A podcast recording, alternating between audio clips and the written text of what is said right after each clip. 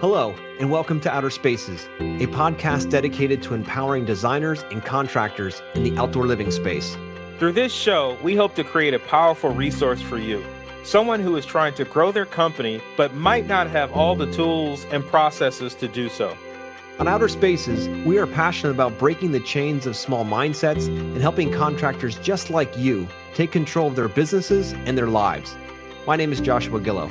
And I'm Dwayne Drawn.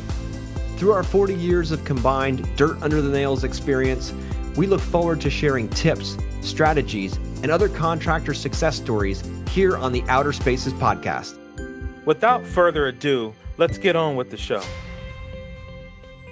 Hello, and welcome back to the Outer Spaces podcast. This is your host, Joshua Gillow, with a special guest on today. His name is Dane Sanders. I'm going to hand the mic off to him. Thanks, Joshua. Thanks for having me. It's been a, a little bit, and I'm so pleased to be in this conversation, especially given the offline things that we've been chatting about. Hopefully, bringing those on to the conversation here for your listeners. But um, it's funny. I I actually have asked Joshua if I can introduce myself, and that's kind of an odd thing to say for a guest on a podcast. I recognize that, but it's it's because I want to give some context. So, um, for those who have never heard my name, and there's lots of you, uh, I my name is Dane Sanders. I did my undergraduate degree in marketing, and this is relevant to our conversation. At the end of my marketing degree, I felt like I had learned how to manipulate people to buy things they didn't want or need and I felt really gross about it. So I did the next logical thing, and I went to grad school and studied philosophy, and uh, the exact opposite of marketing. And I studied Aristotelian virtue ethics in particular. And if you if you have any friends who've gone on to study Aristotelian virtue ethics in grad school, you know that they are either a unemployed or b they became teachers. And I became a teacher, and uh, thankfully, and this is about 20 years ago now. But I really got interested in this notion of what is the good life and how do you actually live in that good life? What, do, what kind of capacities do you need to create in your life to experience that existence? And not only for myself, but uh, for those I'm in life with, my wife and my kids. And um, how do I both model things and encourage things and live into a, a great life?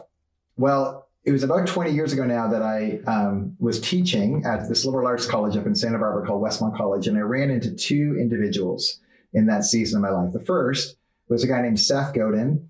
And a lot of your listeners would know who Seth is. He's an extraordinary human. Uh, I love his books. Um, I like him even better. And as a first, as a just a professional colleague, and then someone who's uh, gotten to know more personally over the years, he's just in, invested in me in ways that has have been profound. So much so that I actually like marketing now. I think marketing is actually an amazing uh, thing when it's done well, when it's done ethically.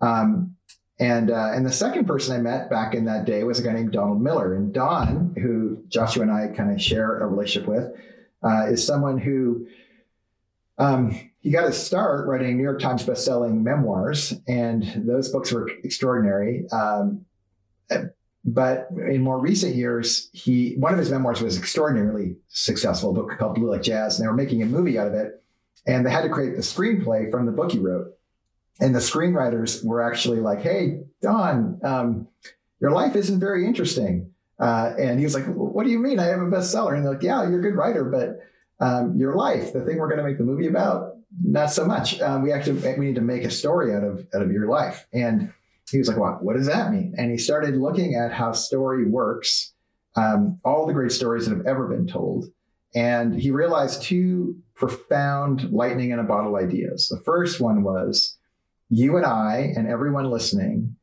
have a chance if they're if they're careful enough to get to know how the greatest stories that have ever been lived have happened to actually take that exact framework and live into that life to be what um, uh, Joseph Campbell talked a hero on a mission to to actually be after a bigger existence. Uh, Viktor Frankl's talked about these. Like there's so many great thinkers, and I'm sure we'll might get into these dialogues because actually it's relevance in business because the second insight Don had was not only can you create an epic story and live into it yourself as an individual, you can actually position your organization, have a brand story that can do the same thing for your customers, where you can actually position in the marketplace in such a way that you will attract clients as opposed to have to chase clients. You'll attract employees as opposed to have to chase employees. The people who come and hang, if you give them a story that's really interesting that they want to be a part of, well, guess what? Uh, they'll they'll be more engaged. They'll stick around longer, and you'll become famous uh, in your world and become a talent magnet. So there's all of these ancillary benefits to story as it relates to companies, as it relates to individuals. And those two individuals really kind of set the trajectory for my life uh, right up until today. I love that. I love that, dude. And, you know, I, it, for listeners out there, you know, I met Dane when I, I hired a StoryBrand uh, coach to come out uh, and and teach us how to story brand our business uh, master plan. And you know, he came out. He flew in from California, and we spent a couple days together working on you know uh, narratives and ideas and how we solve problems. And a lot of my current thinking uh, comes from uh, a lot of the learning during that time. So Dana, it was mm-hmm. really it was a powerful time for us to spend together with the team, and and you know I've I've helped others through that conversation because of what you taught me and what uh, Donald Miller's books taught me uh, as mm-hmm. well. So that's why I wanted to have you on a podcast so you could share with the listeners a lot of the gems, the things that you learned through the process of working with Donald and even even Seth as well, and and now you have your you know tell me your dreams going on. So I, I just mm-hmm. love to kind of open you up and and focus not just around the marketing side side of things, but more around company yeah. culture and finding and hiring and and and holding A plus players. Because I know that's a big topic right now with companies that are trying to scale during this crazy time. Mm-hmm. And I know some are doing really really well. You can see the ones that are holding hundreds of employees, and others who struggle to get one or two employees. So yeah. I'd love to unlock some of the little jewels that you know and and what you teach and what you do when you help people to uh, kind of have a conversation around that today. How does that sound? That sounds great, and it's a it's a great tee up because when I think about um, you know guys like Seth and and Don, what kind of the foundation for me that they set formationally, and, and if we're honest, like Aristotle, like these aren't the first guys to think about these ideas, but they're in a long list of practitioners who have done have learned a skill and not only for themselves and great success in their own organizations, but have been generous enough to share those ideas with others. And I'm one of the benefactors of that. And um, right up until today, where uh, what I do uh, is I run a company called Tell Me Your Dreams, um, which is kind of an odd name for a company, and I'll explain that in a second. But it really comes down to the conversation I'm in almost every day with entrepreneurs, and it's like this: if I ask any entrepreneur who's listening to this podcast, "What do you want to do?" they'll 100% say, "I want to grow my business." Everyone wants to grow their business. I, I recognize right. that. Mm-hmm. But the ones that I love, the ones that get me excited, they don't just want to have a healthy bottom line. They actually want to build a great company. But that's a problem. And the problem is significant because wouldn't you expect that if you had a great company that had, you know, was successful, had a lot of revenue, uh, maybe even profit, uh, that those companies would also have people who were making those things possible, the employees, that they would be thriving. They wouldn't just be getting by, they would actually love their jobs. Mm-hmm. But even with all of the great successful companies that have dollars, uh, all the data is pointing to the fact that there just aren't that many great companies right now. Half the population are looking for other jobs, the great resignation. Um, something like uh, four out of five employees feel uh, misunderstood and undervalued in the workplace and two wow. of three are disengaged at work, meaning they have way more capacity, but they just don't offer it up. And hmm. uh, when you think of all that, we can forgive moments because of things like COVID and all the things that people went through. But the truth is, there were there were organizations even under significant duress that didn't have those data points that actually had people who were thriving. And at Tell Me Your Dreams, what we do is we well, we spent the last almost three years now just researching what are the key ingredients to, indi- to, to teams having employees that just are breaking down the door in the morning and give their all and just are so excited to be there. And we've discovered some really key elements that, for first of all, match a lot of the things that I learned from the folks I mentioned earlier, and that I am so grateful to be practicing in my own life, which we'll talk about. One is um, individual well-being. Uh, are your people on their own, distinct from their work in their own lives? Are they self-governing? Are they able to navigate life in a way that they have some sense of agency and autonomy in their life? So if you have employees that are like that individually, that's a good sign that you're on the road to a super healthy culture. Second, yes. um, let's say you have a bunch of healthy individuals, but they're not on the same team. They're not, they're just jumping around on their own. And it, the, the limit of what they can pull off is the limit of any one of those talents. But if they all would jump at the same time, if they all would voluntarily work as a single unit, well, then they can do extraordinarily more than any one person could. Um, so how do you actually get there? And we can chat about that if you'd like. And then the third one, which is the one that I'm most interested in, is is motivation. Is how do you actually set an environment where people want to do the thing, where mm-hmm. it's not like a have to, it's a get to. And uh, what we've discovered is that when you invite dreams, you discover drive. You discover an hmm. organic, non coerced mechanism for people to actually get after it. And and it makes sense, right? Like most organizations are set up so that we give employees money and employees give us their time and talent. Mm-hmm. And that's the exchange. But what we don't have in that transaction is their heart. Uh, what we have is a capacity. And what something magical happens when an organization uh, and by the way, people don't have to hire us to do this; they can do this on their own. But uh, when people find a way to not just beg the employees with money and foosball tables and free lunches to please, please, please care about the mission, our dreams as a company. When a company's leadership actually creates space to care about the dreams of the employees just as much, magic happens the world Amen. transforms because they mm. might not even have their dream job, but they have they absolutely have a job that helps them achieve their dreams. When that when that's internalized, people do get up in the morning with a sense of purpose and interest, and they want to get after it. And and what most organizations fail to miss is they think that if it doesn't help them get what they want, then they don't want to participate. And I think yeah. that's radically short sighted when they do that. Totally, totally agree, man. And you know, we're we're on the same page with that. It's probably why we meshed so well a couple years ago. Mm. Is you know, it's I've always believed that a, a, a good business is a vehicle to get everyone to their dreams faster. Mm. Right. That's mm. it's just it's a conduit. It's a way to do that. But if it's the old style of king on top and all the peasants work for him or her, then nobody wants to nobody wants to be in that kind of transaction, as you mentioned. You know, they're mm. looking for someone to help them transform their life and chase those dreams and be have the the work be part of that.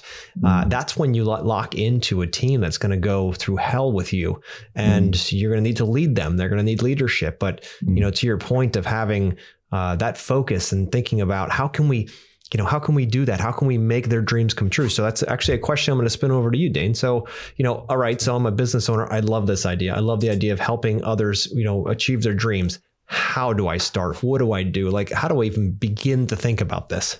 Yeah. Yeah i uh, this this question I, am going to answer it very directly, and I don't want to offend anybody because it's such a simple starting point. But I think sometimes uh, when we have like minimally viable starting points, we actually might do something with it. So that's the the purpose behind it. Mm-hmm. But the, the, the the quickest answer to that is ask your employees what they want. Yeah. What what and actually be curious about their aspirations. Mm-hmm. Uh, there's an amazing story. There's a company out in Minneapolis. Uh, there's a book written about it actually called The Dream Manager. Um, but it was it's a janitorial services company, and in this like nobody when they were kids said i can't wait to grow up and be a janitor nobody said that right and as a result the industry standard not just this one company but the industry standard for turnover that this company actually had was 400% so wow. every position turned four times a year mm. and they realized that's expensive that's a hard way to oh, go yeah. so what they did was they went ahead and uh, created this idea of a dream manager where this person's whole job was to get curious about what the employees' dreams were and see if there's anything the company could do about it. Mm-hmm. And what they found out was, first of all, um, minimally viable dreams are not that expensive and not that complicated. Like people were saying things like, I would, I would dream of getting home, not exhausted, and being there for my kids to help them with homework. That's my dream. Wow. So they went, well, what if we got a van and drove you home so you didn't have to do public transport.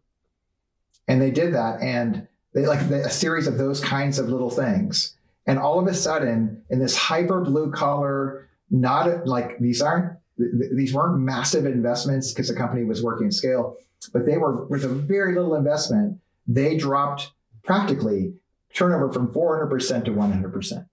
Wow. Just by taking, creating space mm-hmm. uh, and asking the question, what do you want? And then getting mm-hmm. creative and saying, how can we help? Now, that's one approach.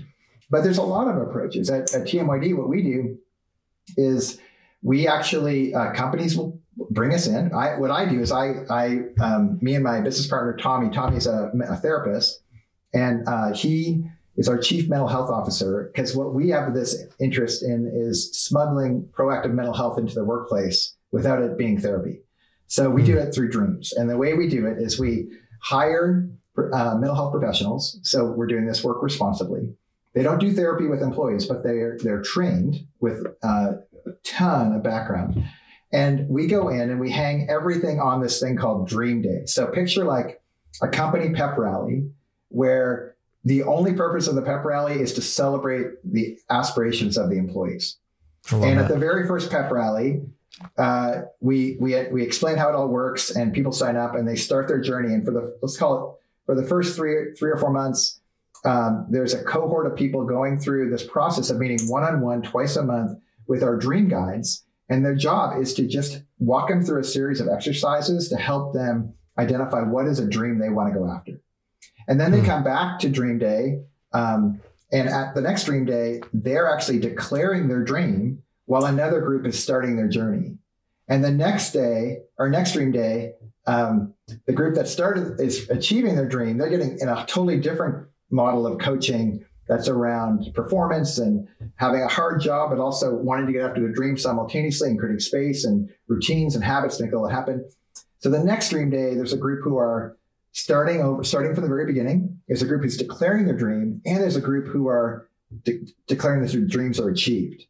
And what it turns into is this culture like epicenter where people have this like rich internalized experience of not only do the bosses care about this because they're paying for it, but not only do I care about it because this is my dream, but I have a group of colleagues who actually are cheering for me are mm-hmm. actually like wanting me to get what I dream of having, have, having. And the, here's the biggest kicker, Joshua.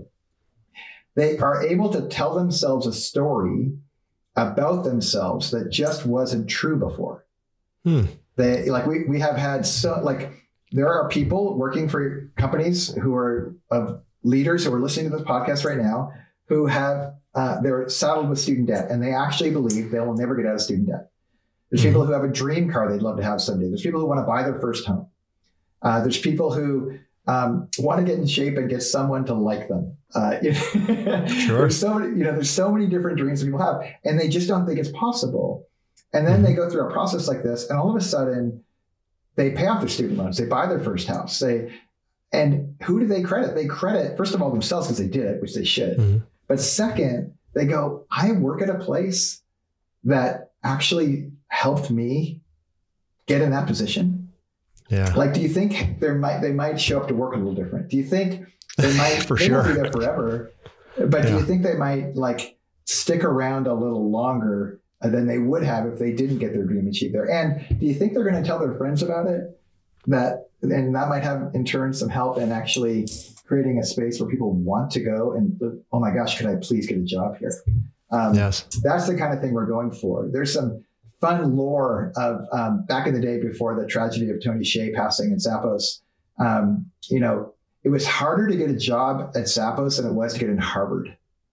Hmm. Um, and because of the efforts that they did, the story they built, like this idea that I would get to work there. And one of the funniest things they do is, in the heyday of their hiring, um, if you got hired at Zappos, the first thing they would do is they would meet with you with a thousand dollars cash, and they would say, um, we'd like to give you this leave bonus. Don't take the mm-hmm. job. Say no to the job. Here's a thousand dollars, and uh, we'll just call it a day. And anyone who took the money, they Zappos won because they saved so much money from turnover. Mm-hmm. Um, the employee won because they they're like, I got a thousand bucks and I left. But the ones who stayed, they actually became believers in the place. So yeah. it's initiatives like this that I think it takes some creativity, it takes some thinking. Um, takes some guts to believe and play a bigger game than most companies do. But when they do, they they actually give themselves a chance of becoming a great company, not just not just one that they benefit from. I love that story with Tony. That's that's such an amazing thing, and yeah, like you pay your people just come in. Here's money, leave. And if you don't, maybe you want to stick around for a little bit, and then we'll offer it to you again too, right?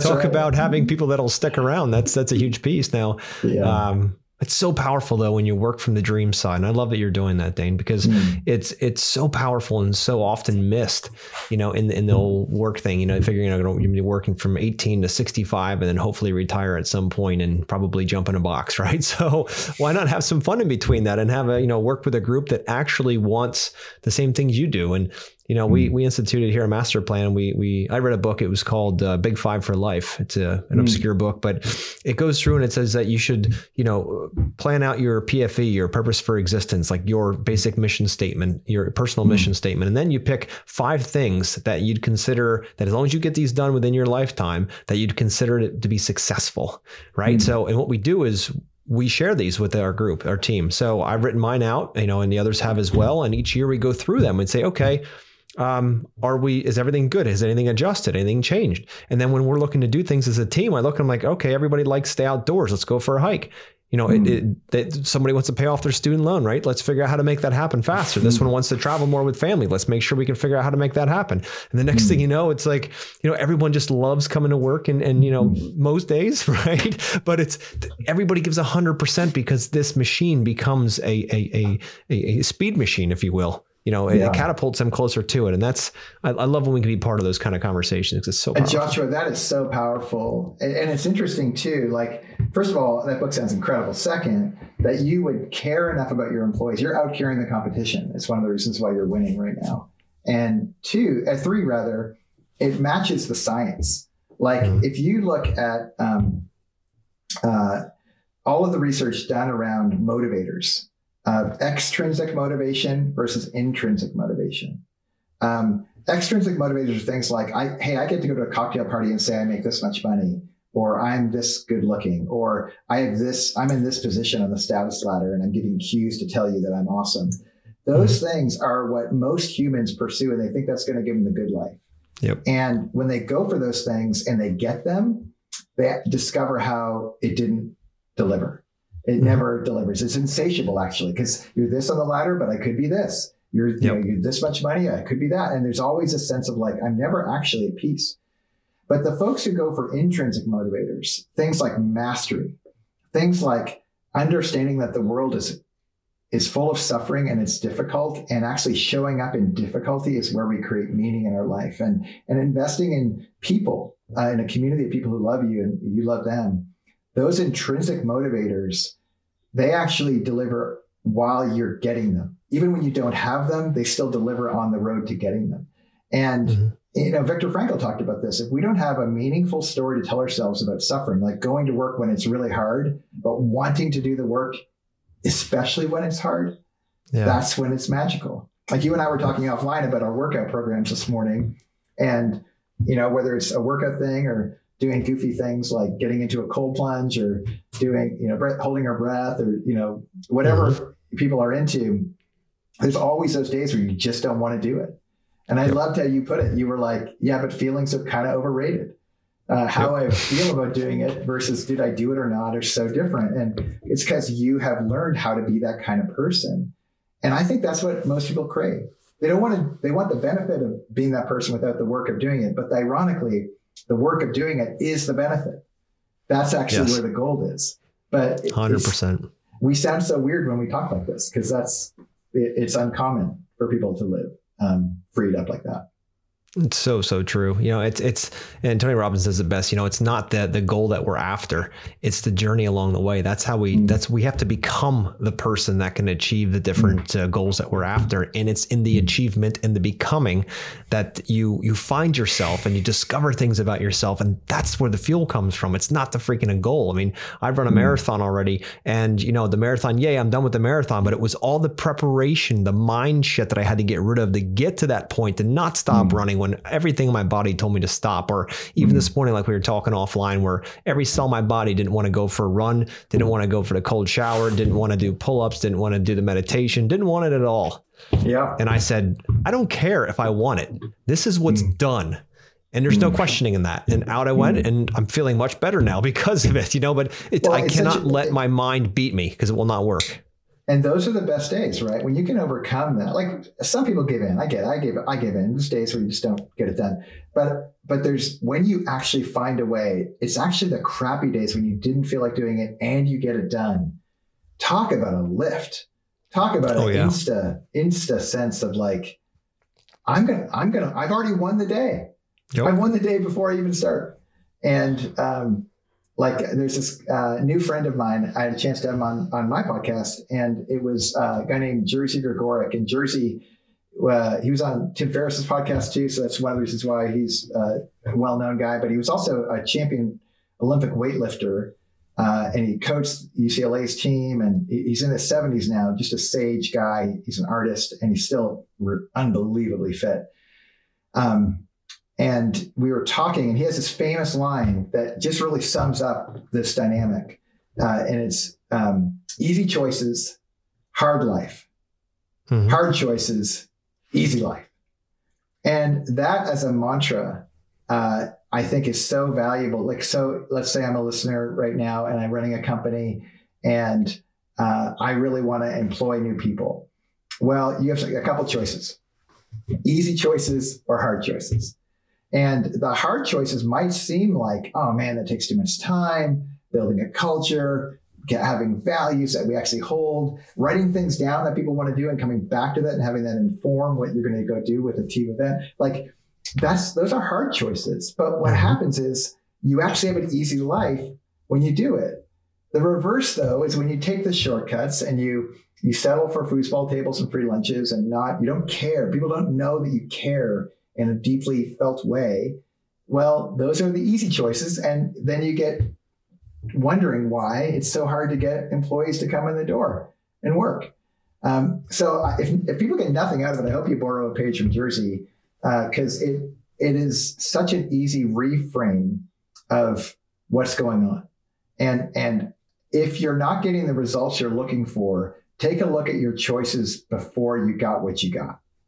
And it's not one to one. It's not like a perfect, just a guide, not a, it's a principle, not a, not a promise. But I have a hunch more times than not, there was some easy choice you made that made this moment hard. And if you want to in- invert that, you're in a new moment now. Make the hard choice now so you can put yourself in, a, in an easier position later. I love that, dude. It's so, so true anybody that's out there that uh, you know goes to the gym or sets big goals, you know, they know that the pain is first and then the, mm. the reward is later. But mm. it, it's really, and you tell me if you found this as well, Danny, during, during your career. But it's it's when you're willing to just roll up your sleeves and just get into that dirt and that nastiness and into that suffering and find peace within that suffering and and mm. beauty within it. That mm. everything becomes easier. Have you found that to be true? Yeah, there's no question. My if if you and I hang out for a day, I'm such a boring dude because my life I'm like I'm I'm a monk. Like I just my life is super like regulated, but it, it's not regulated like haphazardly. It's just really intentional, and um, all of it revolves around this this group I started uh, called Men and Women of Discomfort, and we. Uh, it's it's it's it's hard choices. It's just we're building hard choices into our life, and uh, we start it with how we start our day. We do it in the middle of our day. We, it's how we end our day. It's mm-hmm. multiple categories. It's not just physicality, but it's mental, it's emotional, it's um, relational. I track things like the other day I was in the middle of an intermittent fast, which you know you, you don't eat for a long period of time. And I was starving, and I went to Chipotle, and they didn't have vegetables for the like mm-hmm. the fifth time in a row. I was so mad. And I just mm. kind of lost it with the employee. And it was so inappropriate. I came back and apologized later. It was like, this poor frontline worker had nothing to do with the situation. And I talked to the manager, yeah. and the manager was like, "We're short staffed," and I was just like entitled and a jerk. And that's that's the truth of who I was in that yeah. moment. And then I had a chance to make the hard choice of saying, "Hey, you know what? I was wrong. Will you forgive me?" Um, and I go there all the time now, and I try to buy as many Chipotle's as I can. It's my penance. uh, but my point is simply like it's a reveal, it's a discovery of, oh, there's another opportunity for me to go again and find a space to, to, to, to choose discomfort, to leverage voluntary discomfort mm-hmm. as a mechanism yes. to live life, as an operating system for life. The problem I think a lot of people do is they hear what we're saying and they think, oh, I'll do a, re- I'll do a new exercise program. And I, I'm not, it's not like application level, it's like operating system level. Like you need to decide like, what is the immovable rule of your life? That's yeah. the thing that you fit the rest of your life into. Even yes. important things like family and jobs. And it's this r- rule of life is first, put the other stuff in. And if there's enough room, it'll all the good stuff will fit.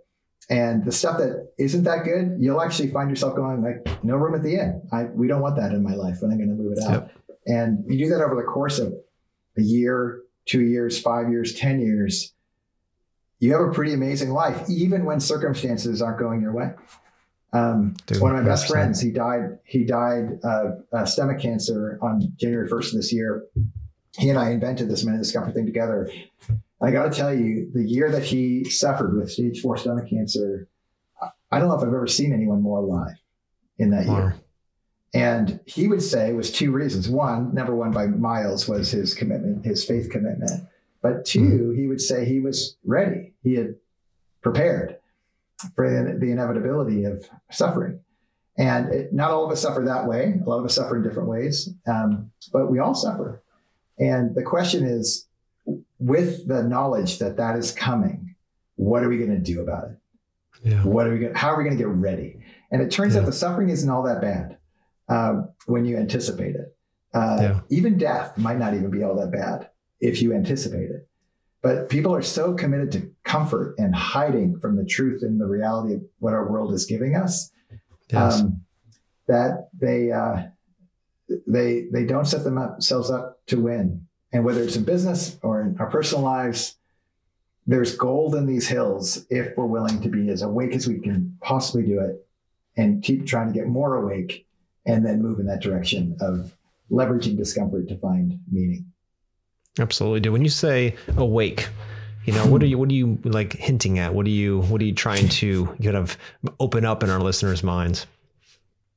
Yeah, so I was in a I was in a job once um, a number of years ago, and I remember I had a supervisor who said, "You know, you're not very self aware," and I was so offended because I was like, "What are you talking about? I'm not self aware. I've been to therapy and I've done this and I've done that," and and what she was giving me was an invitation to become more self-aware. She wasn't saying I wasn't aware. She was just saying, um, look, you got some headroom here in, in a mm-hmm. particular mm-hmm. category. And if you want, take a look at it. If you don't, don't worry about it. You're fired.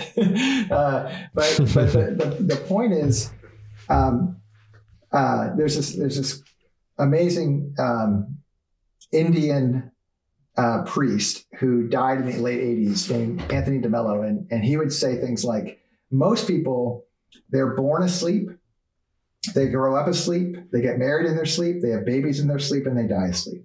They're never mm. awake. And he, what he instead he invites people to do is like wake up. And when I say that, it's not like people don't have some sense of awareness of self and others, but there's so much more that we don't know about ourselves and we don't know about others until we start getting curious and moving in that direction. We'll never plumb the depths. There's too much to learn. But it, this work that we're describing, even owning a company and caring about individuals and realizing, wow, I have a skill set that gets me to this point, but it's not going to get me to here. How do I get curious about my gaps and the opportunities there to go mm-hmm. where I need to go? How do I put myself in a position to to to grow? Well, to do that, you need to kind of move beyond yourself into some really uncomfortable waters. But when you do, you really give yourself a shot at that that growth. So our mantra at Men and Women Discomfort is to become strong and awake for love's sake, leveraging discomfort to become strong and awake for love's sake. Something bigger than us, love's sake. Strong, uh, meaning not powerful. We might not be in a position of power, but we can be strong even in the midst of hard things.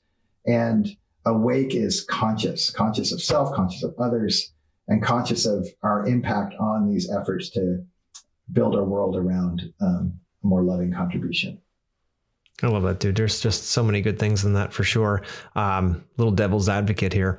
So, Yeah, how do I know if I'm asleep or I'm awake, Dane? How, how would I know if I'm if I you know totally missing it? Because I think everything's normal. I mean, it looks good. I watch TV. I listen to what everybody tells me, and I do that stuff, and Yeah. uh, keep up with the Kardashians. Like everything's good. Like, h- how do I know if I'm awake or if I'm not awake?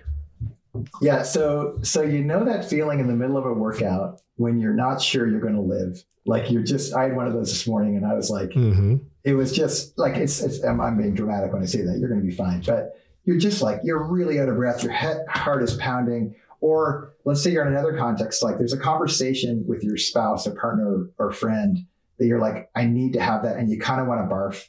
You're like, Yeah. it's going to be it's uncomfortable. Or um, you're in a building and the alarm goes off, and you're tempted to run away from the alarm when you know that people are hurting near the alarm, and the, the call is to run towards the thing, and you're scared.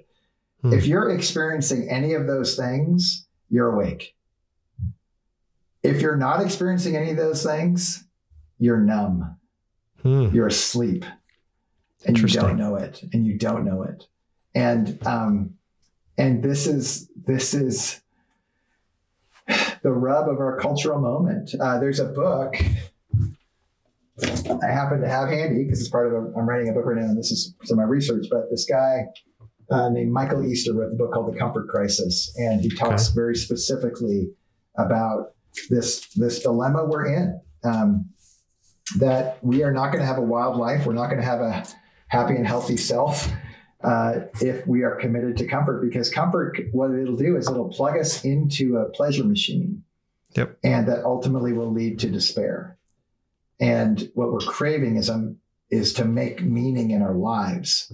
Mhm. you, it's very difficult, to, if not impossible, to make meaning in a world where you're you're at the right temperature all day long. You never, no muscle has to contract. Mhm. uh, you never have. You only hang around with people who think the same things you do. Uh, you, you're not willing to confess when you miss it with somebody.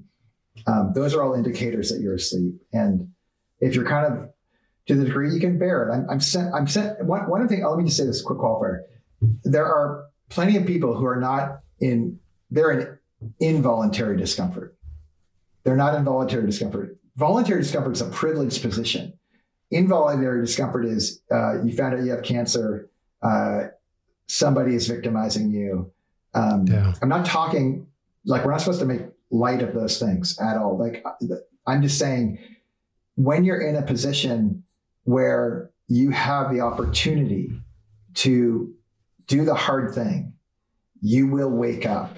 You'll become sober. You'll be you'll experience a, a ruggedness to the world that we actually live in, and you'll leave the fabricated world of of uh, the perfect, you know, 71 degree or 68 and a half degree temperatured room to a, a more real room, to a room the way the world actually is. And that's where humans were meant to live. Um, Yeah. but you we're up against it because everything our economy is now tied to comfort. Everything is you know quick and easy and short and painless and seven minute abs and um, you know just just buy this product and you're going to experience the, the the the dream life. And it doesn't work that way. Um, Yep. and uh, the invite and i think there's a growing group of people who are realizing there's a backlash to comfort. I'm part of the backlash i think. I think you are too. Um, and i think the the folks who who are pushing back against that in measured ways have huge opportunities unfair advantages in our world because you now have a capacity to navigate life when your colleagues in competition they they kind of fall over when it gets hard Yep. so yeah, that's it's building those muscles, man. I, and I love it. It's true. And, you know, there's, like you said, when you feel your heart's going to blow out of your chest as you're pushing as hard as you can, that sounds like my run every morning. I don't run for a long time, but I run as hard as I possibly can up and down hills. And, you know, there, there's at times that I'm like, you know, you don't have to do this, right? You're, You the, don't old- the have old to. saboteur kicks up. You don't have to do this. You don't, that, there's not one time, Dane, that I get to that shower, which is 55 degrees every morning, and I go in Mm-hmm. Yeah. it cold and I get out of it cold. And I'm like, I turn that thing and I put my feet and my hands in for five seconds before I jump into it. And it, there's not one day that I don't realize that I'm doing this by choice. Right. And there's not one day I don't look at that thing and say, all I got to do is turn a knob. I could turn a knob, make that thing beautifully warm and get in there. I said, but mm-hmm. you know what? I will not take myself serious all day. It will not work. Mm. I must do the hard things that I don't want to do in order to get the things that I want in life. That's just what it is. I that is my mm. sacrifice, if you will. It has to happen. Mm-hmm. And I have never once turned it warm. And it's been doing it for years now. Like I'm like never once done it, turned it warm. And and what I'm upset about when we travel and we go to a place like Florida and they have city water there Yeah, and it only gets to like get a wa- can't get 60. I get like right. that's not a cold shower. I'm like, that's like it's not even worth it at that point. But You know, no, it- you're, you're absolutely right. Well, that's a great test for your listeners. Like if folks are at home and they're like, I wonder if I am asleep or awake. I wonder what it is. Here's a fun Yeah. invitation. Here's a fun Cold invitation. shower, baby. Go go take a cold shower for 30 seconds and you will know what awake is. yes. And, and it's so you will not die. Yep. You will be totally fine. And and we can even Joshua I can give you from experience. Like what happened is you'll get in, head water will hit your head. If you have hair, that'll protect you for about a second and a half. And then Mhm. the water gets through your hair, onto your head, onto your cold of your neck, uh, and you're, you're onto your back. And there, you're you're going to start breathing heavy for a second, and you Mhm. only have one job: slow your breathing. Yep. And what you'll find is by about 27 seconds, you're going to start going like, "Huh, I'm not comfortable. I'm awake, and Yeah. I'm not dead." Yes. That's Huh. exactly it. I didn't die. what, is, what is going on? And Yeah. I, I like honestly, it's a metaphor. Like it's the same thing. You know, uh, a, a, a conflict at work, um, someone you offended in your family, uh, a, a- an opportunity to to go it go again. You know, and when that happens, and you wake up to it and you take advantage of it, oh my gosh, it's Yeah. so so there's so much life there So Um, much. but I, I also respect why people don't do it. It's hard. It's just Yeah. hard, and it's not something that someone's going to convince you to. Um, Mhm. Even even hearing these words, there's someone who's listening to this right now, and just hearing the words is making them uncomfortable in precisely the way that a cold shower would. And if that's you, good for you because you're getting it. Yeah. Keep going. And Keep for you out there that are listening to this and you're like, you know what? I love challenges. Here's your challenge Outer Spaces Challenge number one. right after you're done listening to this podcast, or you finish up work, or you wake up and you're going to work, whatever, wherever you're at right now, go in, turn that shower as cold as it possibly gets, let it run for a little bit. Don't let any of that freaking warm water come through first. You let that thing get as cold as it can be. You strip down, you get in there, and you bear through it. At least do 30 seconds. If you can go a minute, go a minute. Yeah. And just as Dane says, that's what alive feels. When you get out and towel off, man, you are lit. You can't Mm. not be lit doing that, but you got to go in freezing cold and get out freezing cold. None of this half ass stuff. So I'm challenging you, outer space listeners, go do this because I'm telling you, it will change your life. You'll do it Mm. once and hate it. You'll do it a thousand times and still hate it. But man, when you get used to that energy that comes from it and that aliveness that comes from it, there's Yeah. nothing better. I don't drink caffeine. I don't do sugar. I don't do any of that stuff. And I am jacked constantly because of my my rituals, the running and the cold showers and the stuff and the breathing, you know, Wim Hof breathing and things like that, that just gets the, the body going. You don't need chemicals for that. This stuff is already built into you, but you've mm. got to do the uncomfortable stuff in order to get to those goodies. You just they don't just show up on the, a plate and you can just eat them and they taste good. That's comfort. We don't want that. You've got to work your ass to get there and do the hard thing. So the challenge is on. I can't wait for the first person to send me a DM and said, I just did it. I did 30 seconds or a minute or be a baller and go two minutes in there. And then shoot me a DM, somehow connect with me and tell me how you thought about it. What you thought it, did- how you feel after it. Mm, so good, man. It's I love what you said too. Like it's not a have to, it's a get to. I think that's what begins to happen. And, and I get why we sound like freaks to some people. I get that. Uh, but I promise, free, being a freak is underrated. Uh, Mhm. it's it's a gift because you don't enter into life like I have to do all these things. I don't have to work. out. I get to work. out. I don't Yes. have to get into a cold shower. I get to get into a cold shower Yes. uh, I, I don't I don't have to have employees that love their job. I get to do the work to have my employees love their job. And Yep. and when you kind of approach life like that, man, it, it, all of a sudden the whole thing, your perspective shifts, and you you will literally see more of reality. Yes. And that's the part that I I I wish for more people. And I think that's that's what you're daring people into. I love that's ex- dude exactly. You took the words right out of my mouth. You know, when you look at a really tough situation, you have to make a phone call. You've got to make a, a choice for your business. You know, you have to do something that is really bothering you, and you sit back and say, you know what, I don't have to do this. Mm-hmm. I get to do this. It's a privilege. Mm-hmm. Mm. When you start thinking of it, to, like to Dane's point, I mean, he is spot on with that. When you that changed my life when I started thinking that I get to do this, I don't have to do it, and all of a sudden it becomes manageable. You you mm. think from a completely different perspective, and you're like, holy crap, I get to do this. I get to run. I get to do cold showers. I get to do the things that even I don't enjoy. I get to do them. They're privileges. Mm. You start spinning that around in your head. Try that, guys. Try that sometime. Then you have something coming up, a big decision. Just rewire in your head quickly and say, I don't have to. I get to do that. Mm-hmm. And it'll change it all. Then maybe not the first time, but once you do that a bunch of times, it changes the entire field. It's funny. About three years, three and a half years ago, I tore my Achilles uh, uh, in, a, in a very unmanly game of pickleball, and uh, in the process of, uh, um, I had about a year recovery, and I remember resisting like going for a run or whatever up until I got tore my Achilles, and then that entire year it's just such a cliche. I would have given my left arm to go for a run. Hmm. I was so like watching my leg atrophy, realizing all the PT I had to go through, all the stuff. And I, I was just like, somewhere in the middle of PT, I was like, I'm never going back here again. I'm hmm. never, I'm drawing a line. Because uh, when it's involuntarily taken and you can't, I promise you, that's when you realize it really was a get to. Mm-hmm. It really was. But opportunities pass too. And there's windows of time for people when they hear these invitations. And I'd encourage folks, if, if you know this one's for you, act on it. You'll be glad you did.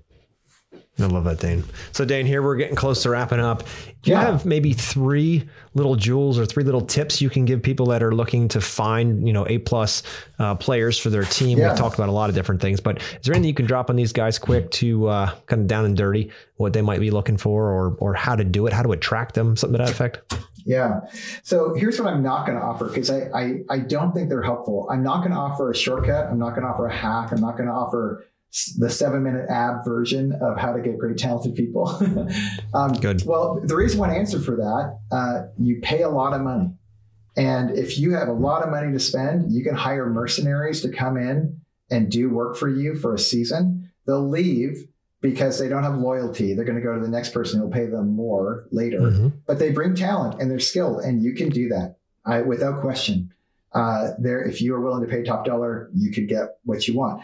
Now, it's a unless you're independently wealthy, that's a hard game to play. The other two options I would suggest are um, commit to the long term.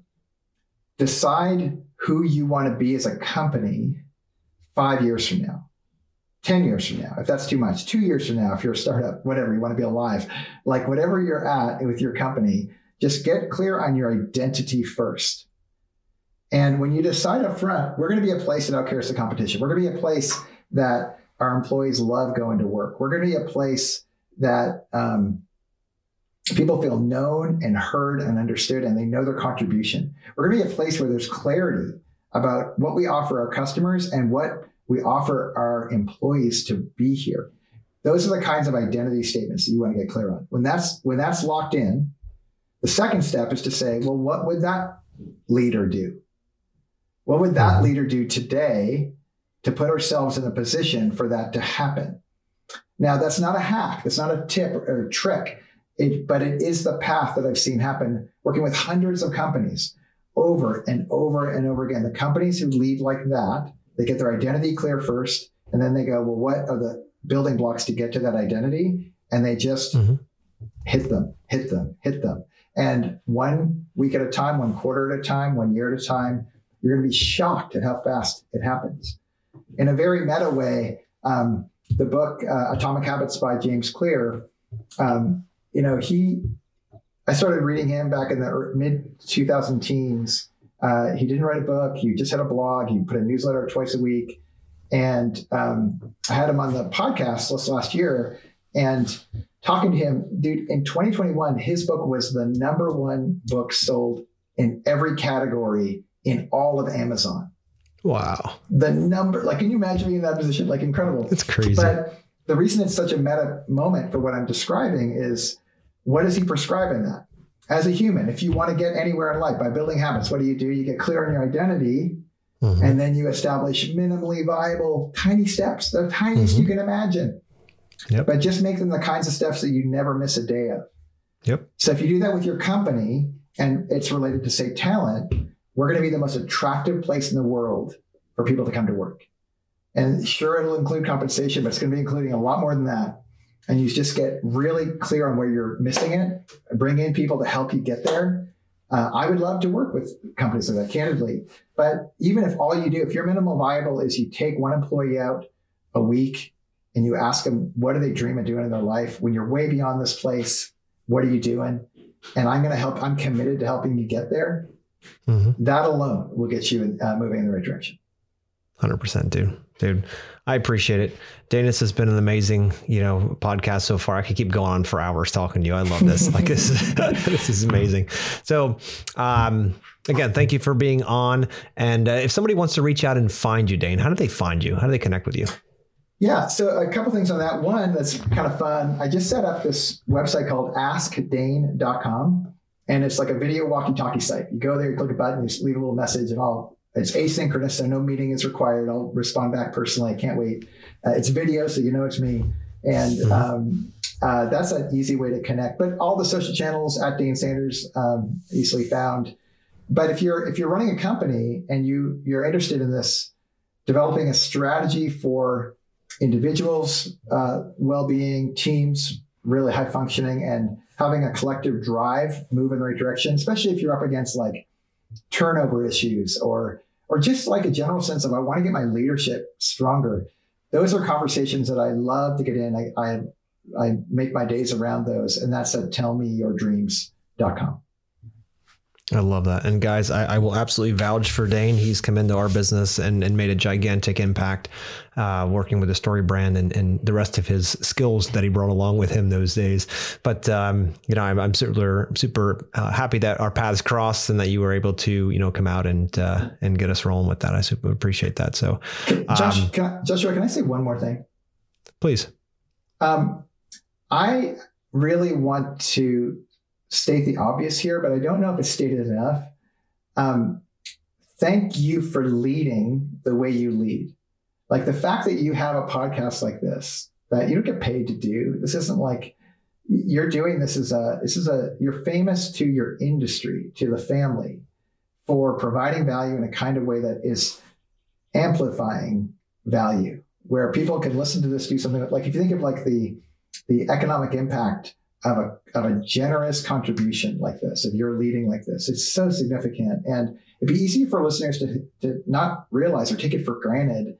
But um, I recognize this is no small thing. And this isn't just a one and done kind of thing. You are committed to this in every area of your life.